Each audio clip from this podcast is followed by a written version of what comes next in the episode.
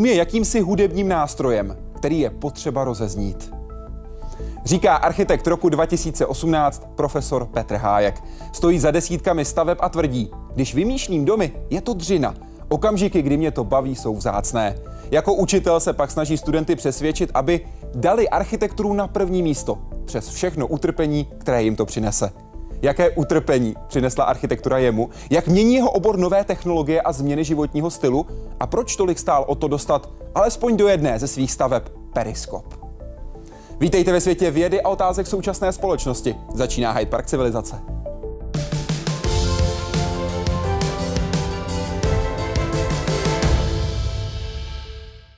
Pane profesore, vítejte, přeji dobrý večer. Dobrý večer. Čím je pro vás dům? To je krásná, těžká otázka. Uh, dům je mentální otisk klienta, architekta, ale v zásadě jenom prázdnou schránkou. Vy do ní musíte dát taky nějaký program.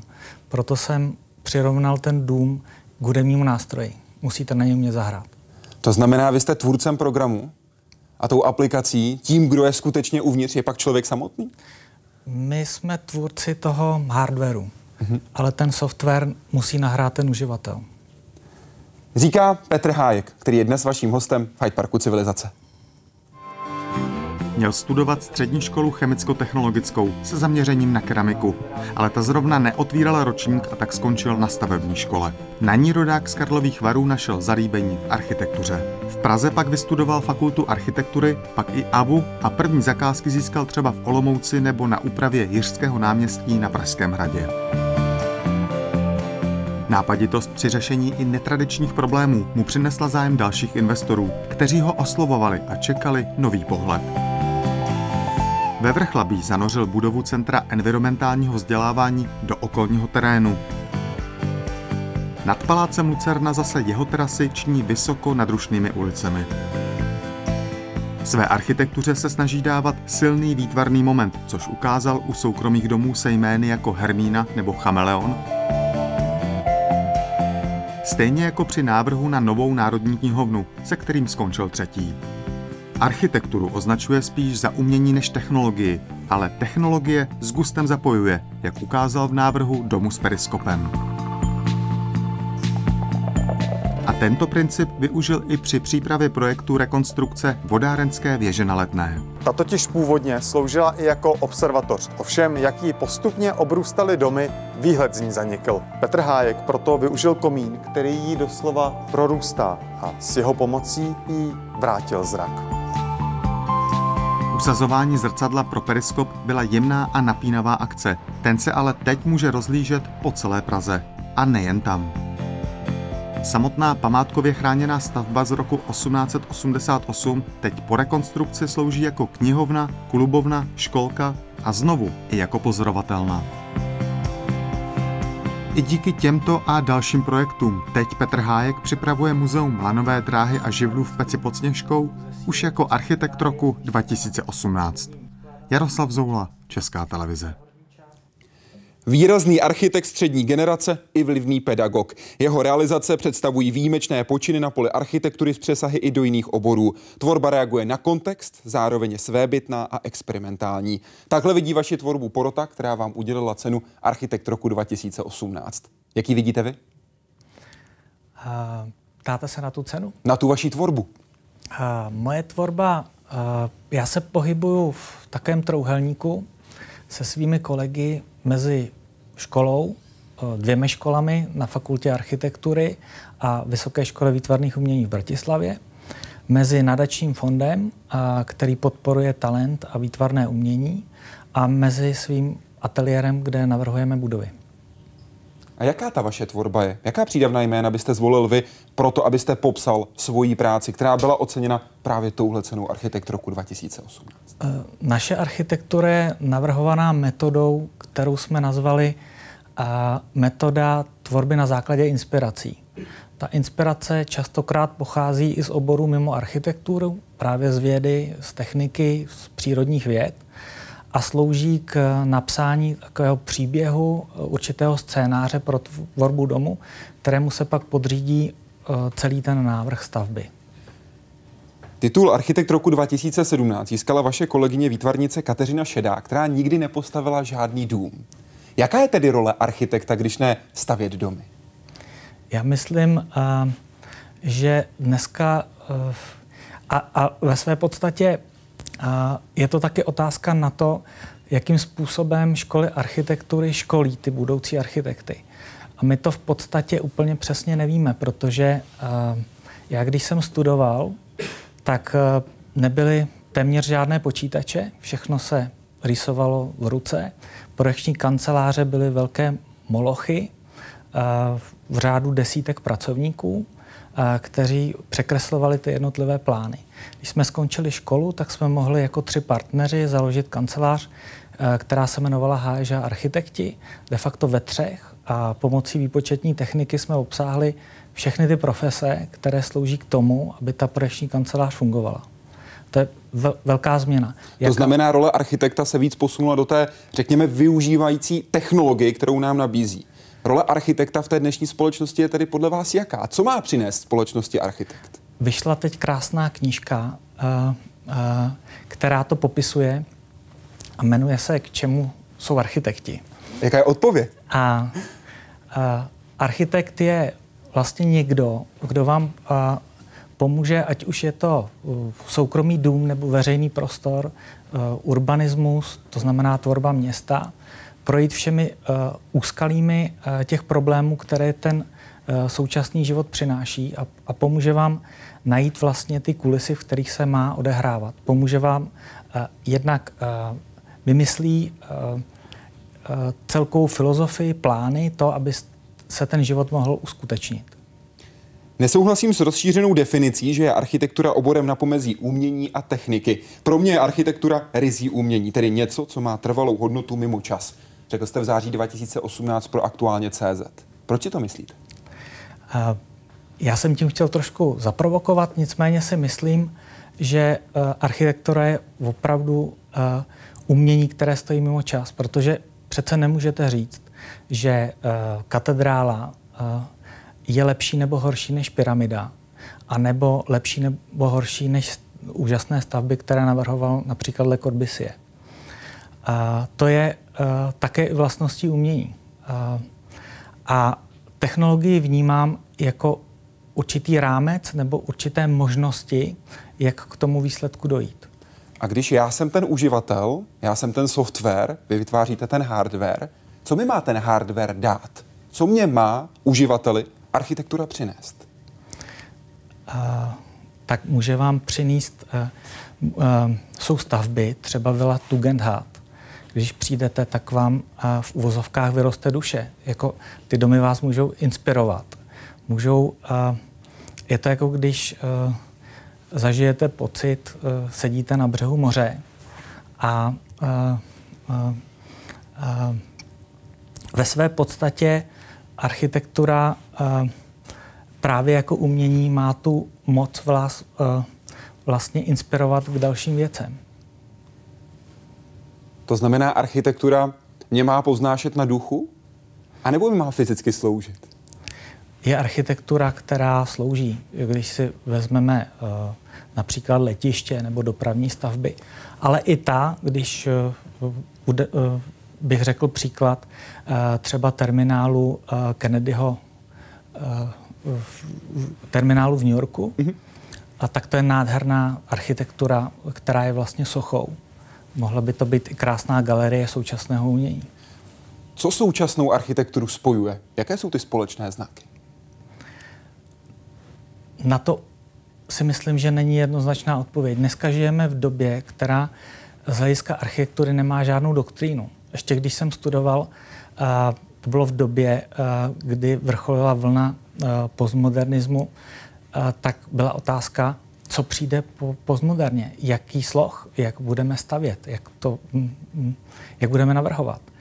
Dnes ve své podstatě existuje řada přístupů, jak navrhovat architektury od parametrické architektury, ekologické minimalismu.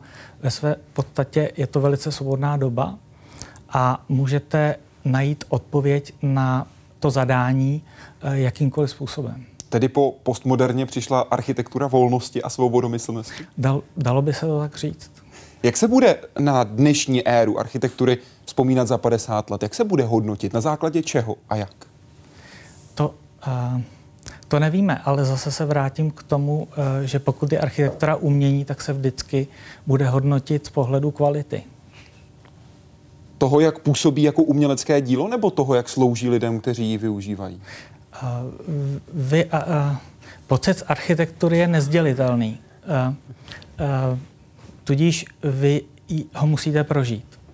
Ptám se na to proto, že vy jste v listopadu 2018 pro ihned.cz řekl, cituji, Přijde mi však, že obecně architektura sklouzla až příliš k módě, a to ne ve smyslu designu, ale ve své úvozovkách jednorázovosti. Stavby se nebudují jako trvalá kulturní hodnota, berou se jako zboží. Nestavíme je tak, aby je bylo možné jednoduše opravovat a udržovat.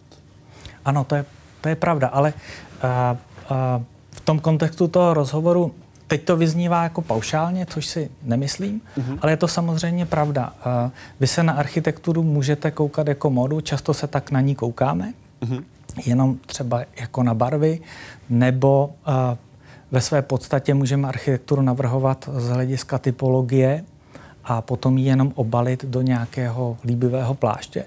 A taky se na ní můžeme koukat na něco hlubšího uh, z hlediska určitého konceptu toho návrhu, který má mnohem hlubší význam pro, pro to konkrétní zadání. Například, když jsme navrhovali Centrum environmentálního vzdělávání pro Národní park, tak byl požadavek investora, aby ta budova nějakým způsobem, protože sloužila ke vzdělávání mládeže, aby vyjadřovala to, že je vzdělávací budovou a aby byla jakousi vzdělávací pomůckou. Takže my jsme do střechy té budovy otiskli topografii Krkonoš, přinesli jsme tam ty jednotlivé tvary, které přinesl čas a vytvořili jsme na té střeše takovou laboratoř, ale zároveň se na ní dá taky vysvětlit, jak ty jednotlivé pohoří vznikly a jaké síly na ně působily. Jak na to lidé reagují?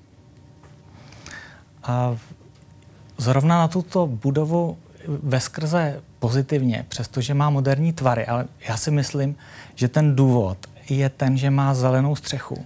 Že se to řadě lidí líbí právě proto. Pokud jde o současnou architekturu a Českou republiku, jaká stavba tady u nás chybí? Z vašeho osobního pohledu? Já si myslím, že se málo staví kulturní instituce, že už jsme dlouho nepostavili uh, budovu, jako je například Muzeum moderního umění. Myslím si, že uh, to je takový dluh, eh, který, který máme.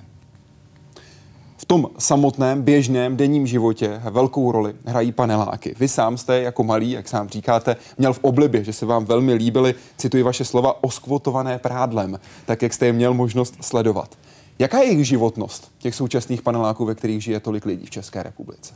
Na to je několik uh, rozdílných názorů. Uh, ty panelové konstrukce vznikaly také v různých dobách, takže záleží na tom, jakým systémem byly vystavěny.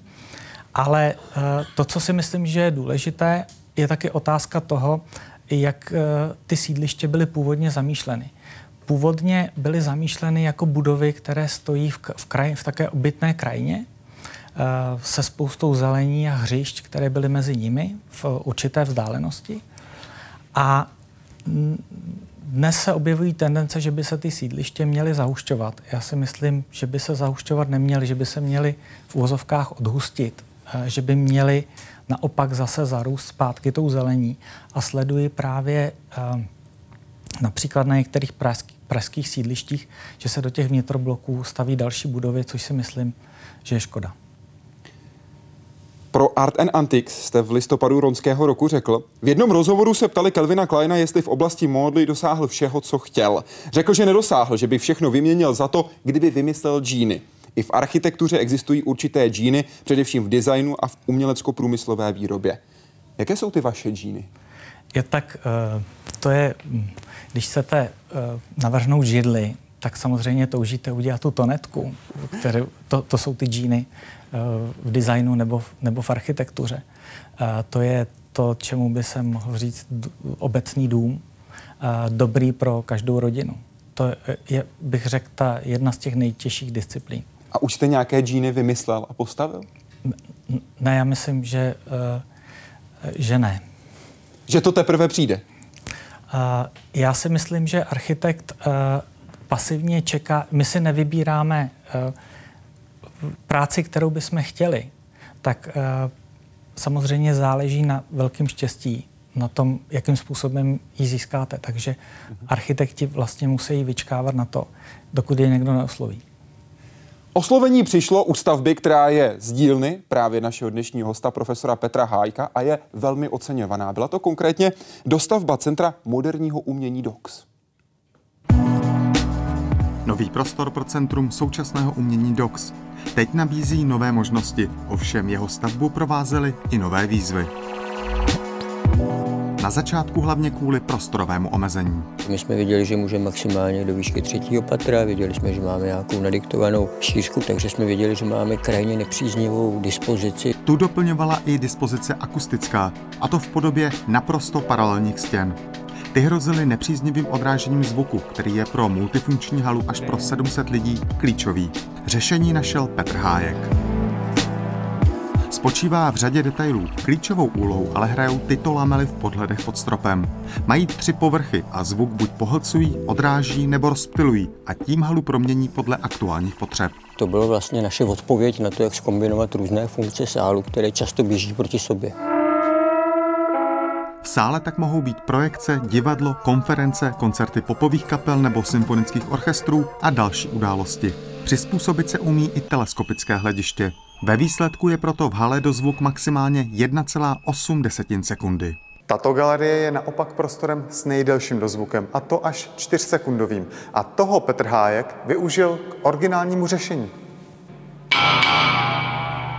A tato čtyři ocelová táhla jsou tak vlastně i jakými si strunami. A dohromady tak tvoří originální hudební nástroj. Další omezení znamenala i zástavba kolem. Nová hala ji nesměla rušit hlukem. S tím pomohl speciální obal. Ten nejenže akusticky dělí vnitřek sálu od okolí, ale zvuk, který přece jen unikne ven, pomáhá lámat a tím i rychle rozptilovat. Nad samotným sálem je pak tato zelená plocha. Je orientovaná úplně stejně jako hlediště pod námi a slouží co by amfiteátr pro akrobatické tance. Zároveň tato plocha slouží i pro odpočinek. A i díky této funkci víc propojuje novou halu s okolím. Jaroslav Zoula, Česká televize.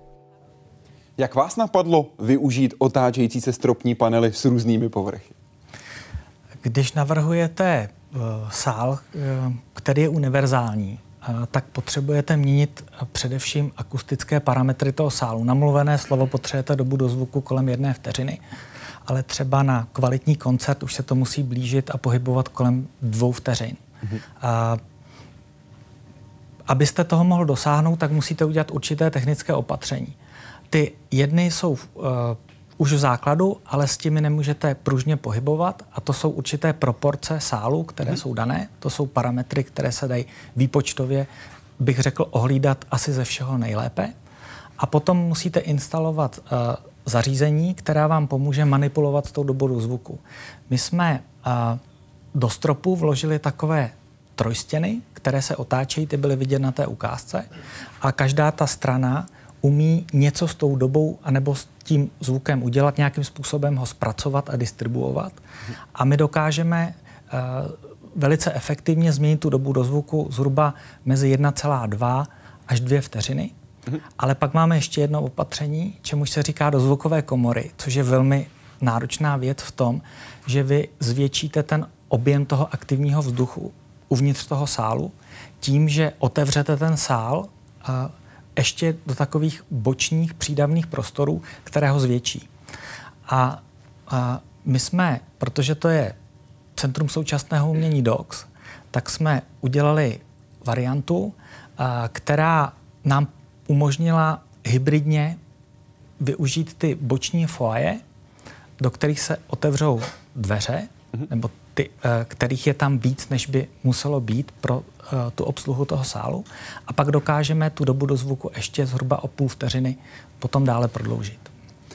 Pro ihned CZ jste řekl, když vymýšlím domy, je to dřina. Okamžiky, kdy mě to baví, jsou vzácné. Práce je pro mě souboj mezi ideou a reálnými možnostmi. Jak často a v jaké fázi tvorby ten souboj nejčastěji prohrajete? Um, ty, ty prohry jsou na, na denním pořádku, protože uh, a to nejsou jenom uh, to, není, uh, to nejsou jenom technické možnosti, ale uh, je to zkrátka dobře, um, uh, že nenajdete uh, to adekvátní řešení pro tu ideu, kterou máte na začátku. A ten projekt se velice často mění. To je velký problém třeba u projektů, které vznikají z dotací, kdy vy tu změnu nemůžete provést. U Centra současného umění Docs Plus jsme ty změny mohli provádět. Takže třeba ten plášť, který, je, který vypadá jako čelouněná pohovka, ten vzniknul uh, v uvozovkách až na poslední chvíli. Ale ten funguje jako péřová bunda. Ten funguje jako péřová bunda, protože ta konstrukce je z betonu a, a takže on jí, uh, on jí zahřívá, mm-hmm. ale zároveň má ještě jednu funkci, protože mm, ta budova je v obytném dvoře, večer se předchlazuje, jelikož uh, při těch představeních potřebujete mít u některých absolutní ticho, tak aby nemusela běžet klimatizace, tak běží přes noc, ty stěny nakumulují ten chlad No ale protože ta klimatizace v, no, v noci vydává určitou hladinu hluku a ten hluk by se násobil a tříštil v tom dvoře, tak ten eh, oblek té budovy pomáhá a absorbuje ten zbytkový hluk na hladinu, která vlastně odpovídá těm hygienickým normám. Aby se architekt zakázce dostal, musí dost často soutěžit. Vy jste pro Český rozhlas radiožurnál loňského roku v září řekl, že pokud jdete do samotných architektonických soutěží, tak uspějete zhruba v jedné ze třiceti. Tady jsou dva vaše výroky, které dělí 14 let. První z roku 2004 pro server Stavba. Myslím, že soutěže jsou zajímavé pro obě strany, dávají možnost prověřit zadání a vybrat nejlepší řešení. Jsou zdrojem práce pro mladé architekty a vytváří konkurenční prostředí. O 14 let později jste pro aktuálně CZ řekl, pokud soutěž vyhrajete, musíte se zúčastnit výběrového řízení, kde je kritériem cena a čas dodávky projektu. Nakonec se tak nemusí realizovat nejlepší návrh, ale návrh s nejnižší cenou a nejkratším termínem. Kam se za těch 14 let poděl ten optimismus? No, uh, já si myslím, že se to uh, u toho druhého příkladu je to samozřejmě špatně, protože pokud soutěžíte uh, a nabídnete nějakou ideu a pak jste ještě podrobeni de facto výběrovému řízení, kde hlavním kritériem je cena, tak to jde proti sobě. V 90. letech, kdy jsme založili architektonickou kancelář a kdy jsme soutěžili, tak uh, ten, kdo vyhrál v soutěži, uspěl, tak zároveň s ním byla podepsaná smlouva, kdy se vycházelo z ceny projektové dokumentace orientačně z honorářového řádu. A to si myslím, že byly podmínky, které byly uh, rovné a byly taky správné. Um, dneska je to uh, stíženo tím, tou soutěží o, o cenu a já si myslím, že tohle by se mělo změnit. Kolik vás stojí zapojení do soutěže, ve které neuspějete? To jsou stovky tisíc. U každé té soutěže? U každé té soutěže, protože si musíte uvědomit, eh, že mm, ta kancelář na tom pracuje několik měsíců. Okamžiku, kdy už uspějete a jednáte s investorem, vy to popisujete těmito slovy. Můj styl je spíše v metodě přemýšlení o architektuře než v konkrétním designu. Když navrhuji dům, pracuji s ambicí co nejvíce do výsledku popsat investora. Je to jako kdybych pracoval na jeho portrétu. Jak to děláte? Jak se setkáváte s investorem a jak s ním mluvíte tak, abyste ho poznal natolik, abyste jeho nebo jí dokázal vměstnat do té budovy, kterou pro něj nebo pro ní stavíte? Tak je to na vzájemné důvěře a někdy se to nepodaří a skončí to eh, rozchodem, protože obě dvě strany musí uznat, že vlastně nedokáží se podílet dohromady na tom společném výsledku. Ale když se to podaří, tak to stojí za to, protože potom ta stavba je v podstatě otiskem toho stavebníka. A jak to děláte? Sednete si někde dva v malé místnosti, probíráte to podrobně, nebo naopak řeknete, tohle je můj nápad, co si o tom myslíte vy? Jak to probíhá? Um, po každé to probíhá uh, jinak. Záleží na tom, uh, kdo je tím partnerem. Pokud, uh, pokud je to Leoš Válka, který má velkou zkušenost se stavbami, má přehled o tom, co vlastně chce, jaký má být výsledek, tak on se autorsky podílí na celé té stavbě. pokud je to, pracujete na rodinném domě, tak musíte velice postupně a pomalu dojít k nějakému společnému cíli. Je to takový jistý druh psychoanalýzy, bych řekl, vzájemně, kde ty v obě dvě strany hledají nějaké východisko k, k, a jdou k nějakému společnému cíli. Jak potom probíhá ta samotná stavba v okamžiku, kdy se tenhle vztah podaří navázat? Vy máte důvěru investora a říká, dobře, pojďme se bavit o tom, jak může dům, použij vaše slova, procházet evolucí v okamžiku, kdy ho budujete. Když si vezmete z vaší zkušenosti nějaký konkrétní projekt, ve kterém došlo k těm největším změnám, v okamžiku, kdy jste už se do toho projektu pustili, Jaké změny to byly? Jak nejvíc se některý z vašich projektů už během samotné realizace proměnil oproti původnímu plánu? Já myslím, že se úplně uh, ty stavby neproměňují, protože uh, k tomu, aby se vyhotovila ta projektová dokumentace, která slouží noty pro tu stav, jako noty pro tu stavební firmu, tak to je dlouhý proces. A, a tam už uh, jsou jasně definované hodnoty pro obě dvě ty strany. Ale někdy, což se stává při rekonstrukcích především, najdete v té budově něco, co stojí za to zachovat a změnit ty plány. Mm-hmm. A stalo se to uh, třeba u vodárenské věže v Krovu, kde jsme našli poškození. Na první pohled jsme mysleli, že to poškození bylo uděláno mechanicky nebo nějakou dřeokaznou houbou, to jsme nevěděli. Ale uh, pak jsme zjistili uh, z posudku, že uh, to byla střela, pravděpodobně z druhé světové války, která prolétla tím krovem a udělala tam takovouhle stopu, která byla natolik pro nás zajímavá, že jsme celý ten krov nechali přepočítat a posoudit tak, aby jsme tam mohli tuhle tu část té konstrukce ponechat a případně ten krov vystužit jinde, aby jsme o tuhle tu zajímavost nepřišli. A vložili jste tam periskop. Proč jste ten, o to tolik stál? Ne, ten jsme tam... A, a, ta kreativní práce architekta nebo v jakém, jakákoliv kreativní práce je eh, na rozdíl třeba od, když bych to přirovnal eh, k testu inteligence, mm-hmm. kdy ten test eh, je de facto vzorec. Vy máte na výběr z několika odpovědí, ale jenom jedna je správná. A pro kreativní inteligenci nebo kreativní, kreativní návrh máte nekonečně mnoho dobrých odpovědí. Mm-hmm. A my jsme si lámali hlavu, co s tím komínem, protože ten komín uvnitř té stavby a, sloužil parnímu stroji, a, který byl zřízen proto, aby čerpal vodu do horní nádrže. A, a ten komín uvnitř a, zároveň, ani jsme to předtím tušili, nám umožnil věc, která byla nakonec velmi důležitá, protože ta věž jako jedna z mála byla i zároveň observatoří. Ono ten původní projekt od architekta Fialky, který tu věž uh, navrhoval v 19. století, byl bez ochozu. Mm-hmm. Ten se tam potom doplnil, aby ta věž umožnila pozorování. Ta ulice, v které ta věž stojí, se jmenuje na výšinách, ale dneska už je zastavěná, ta věž v uvozovkách oslepla a my jsme hledali způsob, jak bychom ji mohli vrátit a propojit jí tu, tu minulost uh, s tou dnešní současnou funkcí a vrátit jí ten zrak, což právě šlo tím periskopem. A ten komín nám umožnil, aby jsme ho tam vložili, aniž bychom museli nějakým zásadním způsobem tu historickou památku rekonstruovat. Mhm. Takže to byla taková šťastná nehoda pro nás. V listopadu 2018 jste pro Art and Antiques řekl, cituji, pořád si myslím, že moje metoda se v něčem podobá vaření. Snažím se, aby ingredience byly prvotřídní, pak se snažím kontrolovat poměry, ochutnávat. Když se to nepovede, tak to vyleju. Jak často svůj návrh vylejete? často. jo, uh, uh, já nemám ten dar a talent uh, uh, uh, udělat ten návrh na poprvé já musím nějakým způsobem obrábět. Je spíš takové komponování té věci. Takže to musím zkusit. Musím to eh, v, v uvozovkách, když už se bavíme o tom jídle, eh, víceméně ladit tím, eh, že tu věc testuju.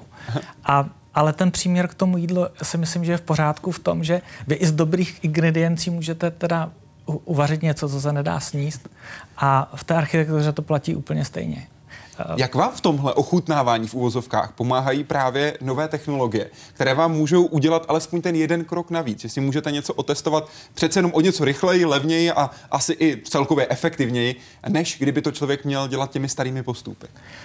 Já myslím, že nám teď velmi pomáhá virtuální realita. V čem a, konkrétně? A myslím si, že jsem to zmiňoval na začátku, že mm, zkušenost architektury můžete mít jenom tím, že do ní vstoupíte nebo že ji prožijete. Mm-hmm. A, a architekti používají a, určité metody, jak, a, jak zprostředkovat ten zážitek například vizualizacemi nebo v modelech. Ale to není ono, protože vy nemůžete vyjít dovnitř. A dneska ta technologie virtuální reality je už tak daleko, že vy docela snadno můžete vytvořit model, který do toho vložíte a můžete do té budovy stoupit.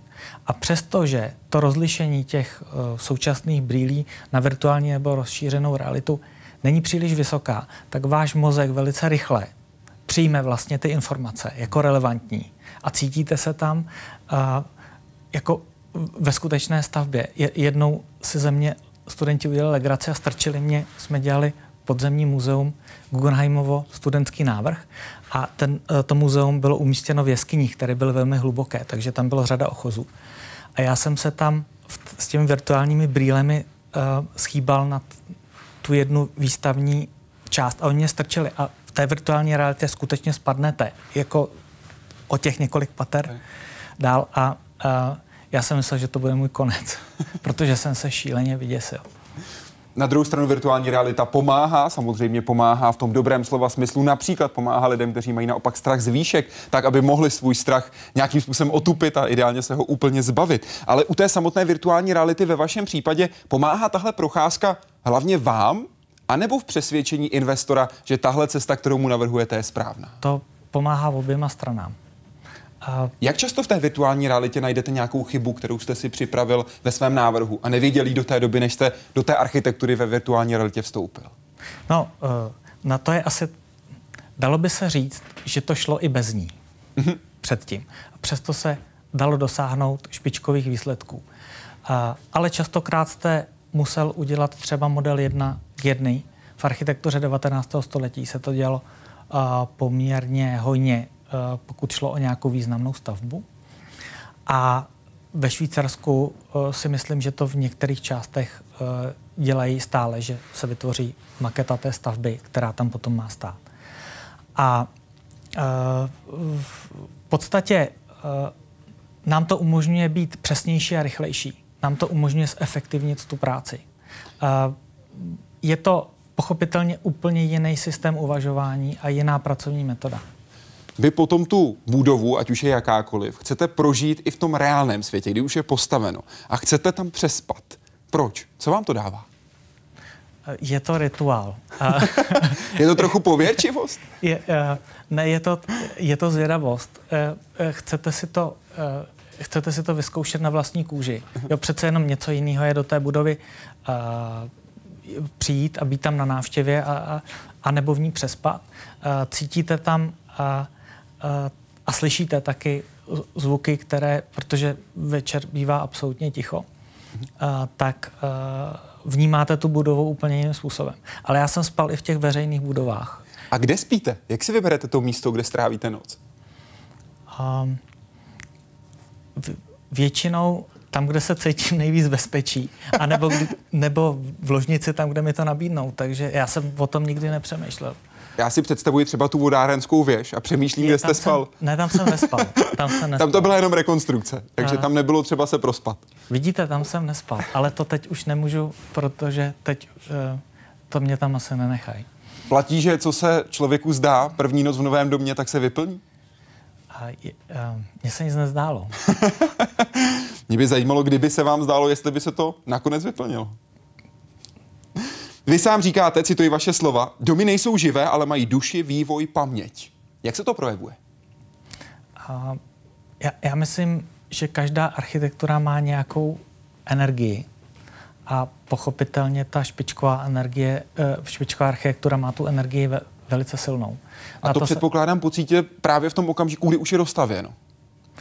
A Nemusí to tak být. Mm-hmm. Je, je, máte řadu staveb, který, eh, já nevím, Sagrada Familia. Tam nebude ale dostavěno, obávám se snad vůbec nikdy. No a ta energie z té stavby je tam přítomná i teď. Nebo uh, jsem uh, projížděl Skotsko a tam je řada, uh, uh, řada staveb, které jsou dneska už de facto v troskách. Uh, řada katedrál, kde se zřítily klenby.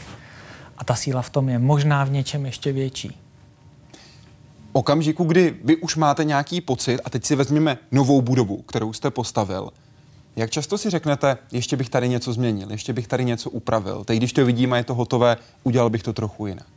Často. A změníte to potom? Uh, po, uh, já si myslím, že se to nestává téměř. Ale nikdy se mně nestalo, že by to bylo něco zásadního.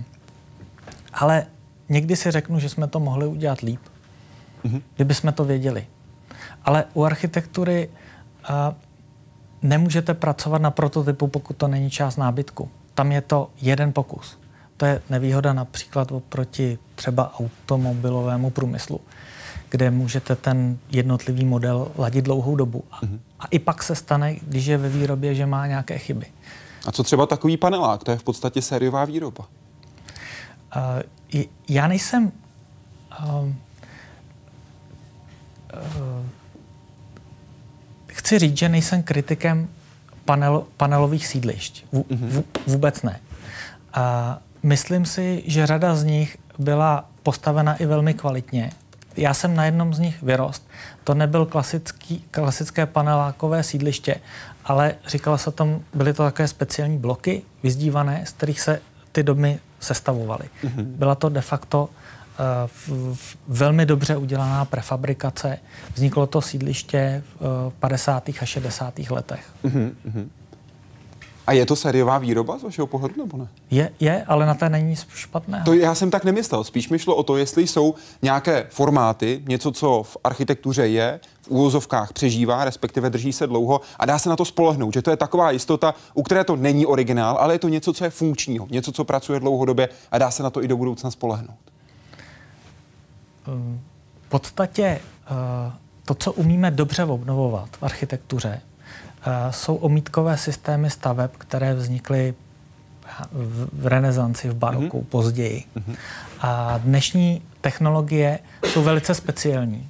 Proto si myslím, že řada uh, vynikajících staveb z období takzvaného brutalismu trpí tím, že ty jednotlivé konstrukce jsou vynálezy, že jsou to originály. Každý ten kousek toho rámu je vyroben speciální technologií, kterou už možná ani neumíme napodobit.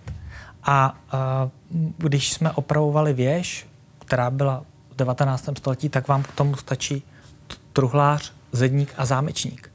A to je veliká výhoda. Dokázali bychom to dnes, v 21. století, postavit budovu tak, aby skutečně stačili v podstatě tři řemeslníci, respektive tři obory, abychom tu budovu mohli opravit? Ne, ne, já myslím, že ne. My jsme, eh, já myslím, že to je ta uh, věc, kdy se ta architektura blíží z hlediska těch komponentů, z kterých je postavená spotřebnímu zboží. Mm-hmm. Když to doslouží, tak se to vyhodí. Ale uh, myslím si, že je to v, v neprospěch uh, často těch staveb právě třeba z období bruselského slohu mm-hmm. nebo stylu, kdy se uh, například naproti uh, obchodnímu domu Máj dům Albatros, kdy se mu vyměnila fasáda, a, nebo restaurace Expo na letné, a, tak ty budovy úplně ztratí charakter a, a je to velká škoda, že k tomu došlo. Bruselský styl, to je Československo na konci 50., následně 60. a 70. let 20. století. V té dnešní české architektuře a její, její nejbližší budoucnosti.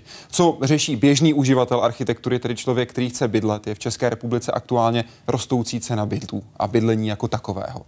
Co s tím může udělat architekt, respektive jaký recept má na tu situaci? Já myslím, že moc ne, že nic, jo, protože uh, tam musíte k tomu také připočíst to, že nejde jenom o ten návrh a tu uh, hodnotu pořízení toho bytu, mm-hmm. ale i ta marže, která vzniká při tom prodeji. Takže ta cena bytu uh, uh, je, je víceméně součtem. Prostě, nějakých hodnot, které mají být na konci. Ve chvíli, kdy ta cena bytu tak vysoce převyšuje úroveň průměrného platu, tak je nedostupná pro většinu těch, kteří by chtěli třeba ve městě bydlet. A s tím architekt může do jisté míry a snížit třeba náklady na výrobu obytného domu. Otázka je, jestli se to nakonec projeví na té konečné ceně. Jestli ten rozdíl té, té uh, ceny nakonec uh, nezůstane vlastně tomu, kdo ten dům staví. Ale uh, myslím si, že naopak to, co architekti můžou a, a umějí udělat dobře, je navrhnout dům pro konkrétního klienta na konkrétní místo. Na, Tedy na, na míru. Individuální. Můžete nevýhody toho místa využít ve výhody. Tak, jak byste to nikdy neudělali s typovým domem. Mm-hmm. Pokud jde o samotné plánování, jak si stojí aktuálně Česká republika a co potřebuje změnit do budoucna, aby lépe, pokud je to třeba, plánovala rozvoje měst jako takových? Na to ne, neumím odpovědět. To je vždycky v kompetenci toho konkrétního města. A je to tak složité, že například Praha se do dneška nemůže shodnout na tom, jak má vypadat její územní plán. Tam se na to z toho důvodu, co zmiňujete. Architekt dokáže výborně vytvořit individuální plán. Dokáží se architekti shodnout na to, aby nebyl individuální plán jedné budovy, jednoho domu, ale plán jednoho města? Uh, velmi krásně to ukázal Jan Tábor, uh, uh, teoretik, uh, který uh, dlouhodobě žije v Rakousku ve Vídni.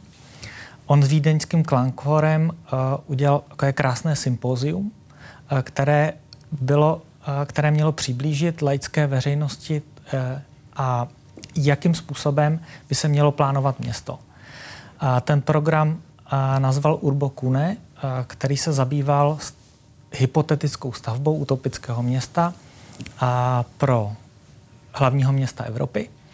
A přizval k tomu Vídeňské Klangforum, které patří mezi několik špičkových těles pro interpretaci současné hudby a požádal je, aby zahráli skici architektky Zahy Hadid. Oni je použili jako partituru. Ano. A, a na to, aby to mohli zahrát jako jeden ensemble, tak museli se shodnout, co ty jednotlivé čáry a barvy znamenají a pak to mohli použít jako notovou osnovu. A když to zahráli, tak on položil otázku a řekl, a pokud chceme plánovat město a zahrát jako ten jeden ansábl, musíme to udělat stejně. Na začátku se musíme shodnout na hodnotách, které mají smysl pro všechny strany, ale pak po celou dobu táhnout za jeden pro vás, neuhnout a hrát od začátku až do konce. A to je to, co tedy tady neumíme. Já myslím, že to neumí nikde. Že ten problém, a možná, že tady, jsme, a, že tady je to o trošku horší, ale myslím si, že se s tím potýkají všude. Pro CZ jste řekl, budeme se potýkat nejen s fyzickou, ale také s psychickou potřebou prostoru. Tento problém by mohla vyřešit rozšířená realita, podobně jako to bylo stvárněno ve slavném filmu Atlas mraků. Mnoho prostorů nebude mít fyzický rozměr. Možná bude jednodušší upravit naše těla a změnit tak naše potřeby. Jak se v důsledku změní architektura? To bylo v souvislosti s tím, že se teď zabýváme a, a, prostředím nebo stavbami pro přežití člověka v extrémních podmínkách. Ať už je to mimo Zemi, například na nějaké měsíční základně, nebo v, v Antarktidě na polární základně, kde jste v, v extrémních podmínkách v tom smyslu, že potřebujete prostory pro přežití člověka v nějakým minimálním technologickém objemu, který tam můžete dopravit, protože je to velice komplikované. Zároveň vy musíte energeticky ty budovy obsloužit, takže na jednu stranu chcete, aby byly co nejmenší, ale jako člověk máte potřebu prostoru. A teď musíte vybalancovat, uh, uh, vždycky je to něco za něco. A ta virtuální realita vám umožní obelstít určitým způsobem a tu vaší psychiku. Taky je otázka, jestli se do budoucna nevyplatí upravit spíš psychiku toho člověka, pokud to bude možné. A, a nebo upravovat ty stavby třeba speciálními technologiemi 3D tisku, jak se o tom mluví na měsíci, nebo určitými technologiemi, o kterých se teď mluví z hlediska výstavby pora polárních stanic. Vy pracujete konkrétně na potenciální základně pro vědce, kteří jsou z České republiky na ostrově Jamesa Rosse. Jak jste se dostali daleko? A my v tuto chvíli a, a, kompletujeme, nebo studenti doufám, že na tom pracují. Dostali to za úkol? Protože, a, protože se blíží konec semestru a budou tu práci muset odevzdat. A, a v tuto chvíli a, a, pracují na tom, na těch jednotlivých verzí těch základen. Ten jejich, za, ten jejich cíl té práce bylo pokusit se, aby ty základny a, měly energetický zdroj, který bude bezemisní, mm-hmm. což je velmi slo, složité. A ta druhá věc je ta, aby zajistili tu výstavu, která bude co nejlevnější a nejjednodušší. Jinak... Co se s tím potom bude dít dál? Jaký uděláte další krok, když přijdou s těmi návrhy? No, uh, je, já si myslím, uh, že vlastně studenti by především měli pracovat uh, na, spíš na principech a neměli by navrhovat uh, architekturu, která by se měla používat do praxe. Uh, to, proč uh, my jsme to zadali, byl ten důvod, že nás zajímaly ty extrémní podmínky, kde ty situace pro to přemýšlení studentů nad nějakým úkolem jsou v nějakých mezních situacích. Mm-hmm. A to byl ten hlavní důvod. Jaký jste vy učitel ve vztahu ke studentům? Jak k ním přistupujete? Diskutujete nebo dáváte pokyny? Jednak uh, vycházím z toho, že nemůžu naučit víc, než umím sám. A jednak uh, bych řekl, že vycházím dost z toho, co mě naučili mý učitelé, uh, které jsem obdivoval. Alena a... Šrámková, Emil Přikryl a Václav Girsa. Ano. ano. To znamená, že nediskutujete. Uh, oni se mnou taky příliš nemluvili. A uh, snažili se, uh, abych k těm věcem došel sám. Uh-huh. A uh, musím říct, že to byla, uh, že to byla doba, uh, na kterou rád vzpomínám, ale že byla podobná rybaření, protože vy jste tam musel čekat dlouhou dobu než uh, jednak jste na něco přišel, anebo než jste se něco dozvěděl, protože ten okamžik, uh, vy ho nemůžete předpokládat. Uh, ve své podstatě uh, je to velký rozdíl, když se učíte řemeslo, protože stačí, když se naučíte určitý dovednosti, které pak můžete zopakovat. Ale u kreativní práce uh, je to úplně jiná metoda přístupu k tomu, jak dojít k cíli. Ani oni nevědí na začátku, jak ta práce má vypadat, ale mají větší zkušenost s tím, jak tu práci mají víc. Mm-hmm. A, a, protože, a mají taky zkušenosti s tím, uh, jak ta věc uh, má, uh, jsou mnohem dál v tom, jakou uh, metodu vlastně zvolit k tomu, aby, ten, uh, aby se došlo k tomu cíli co nejrychleji. Pro Art and Antics jste řekl, že konkrétně, konkrétně Várca, Václav Girsa vám za čtyři roky na akademii, a pardon, omlouvám se, Emil Přikryl, vám konkrétně za čtyři roky na akademii řekl čtyři základní věci, ze kterých těžíte dodnes. Jaké ty čtyři základní věci jsou? A aby to zase... Uh, uh, aby to zase nevyznělo, že byly jenom čtyři. Ale... Uh, čtyři zásadní, tak čtyři se to zásadní věci. Uh, ta jedna věc byla ta, eh, že eh, v jedné debatě, kterou si doteď pamatuju, a která se týkala o tom, jestli v Praze stavět nebo nestavět věž, mm-hmm. protože já jsem chtěl postavit obytný dům. A, za, a tak, tak řekl, že ve své podstatě a, není možné a, postavit a, v Praze, kde jsou věže, obytný dům, jako věž, protože bychom smíchali dvě množiny. Mm-hmm. Věže a kopule v Praze vytváří jednu množinu veřejných staveb, které tomu městu přidávají. Když to obytné stavby jsou od toho a patří do množiny, která si bere, protože vy, z těch, vy v těch domech odpočíváte, díváte se na to panorama toho města, které vás nabíjí. Mm-hmm. A to nemůžete smíchat. A já jsem tohle, uh, tohle jsem takhle jsem se na to nedíval. To, bylo, to byl tedy ten hlavní to to byla posun, jedna z těch, to byla jedna z těch věcí. Druhá věc byla, že se mě, uh, nau, že mě naučil se dívat na architekturu a uh, jistým způsobem ji dekodovat a číst, která byla jiná, než jsem do té doby uměl. A uh, získal jsem vě- větší jistotu, uh, jaký, jaký analyzovat.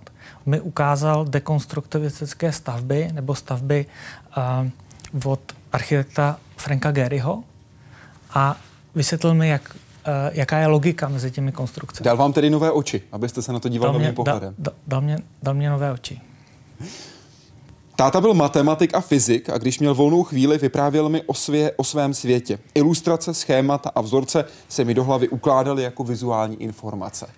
Dodnes se vám občas objeví, že prostě vyskočí na mysli a říkáte si, tohle vložím do své stavby. Eh, eh, Táta byl uh, učitelem matematiky a fyziky a on nemohl učit, protože měl problém s komunistickým režimem. Byl disident. On pracoval, pracoval v zahradnictví a o to více mi věnoval. A všechny ty knížky, které měl, tak já jsem byl vlastně jeho, jeho žákem.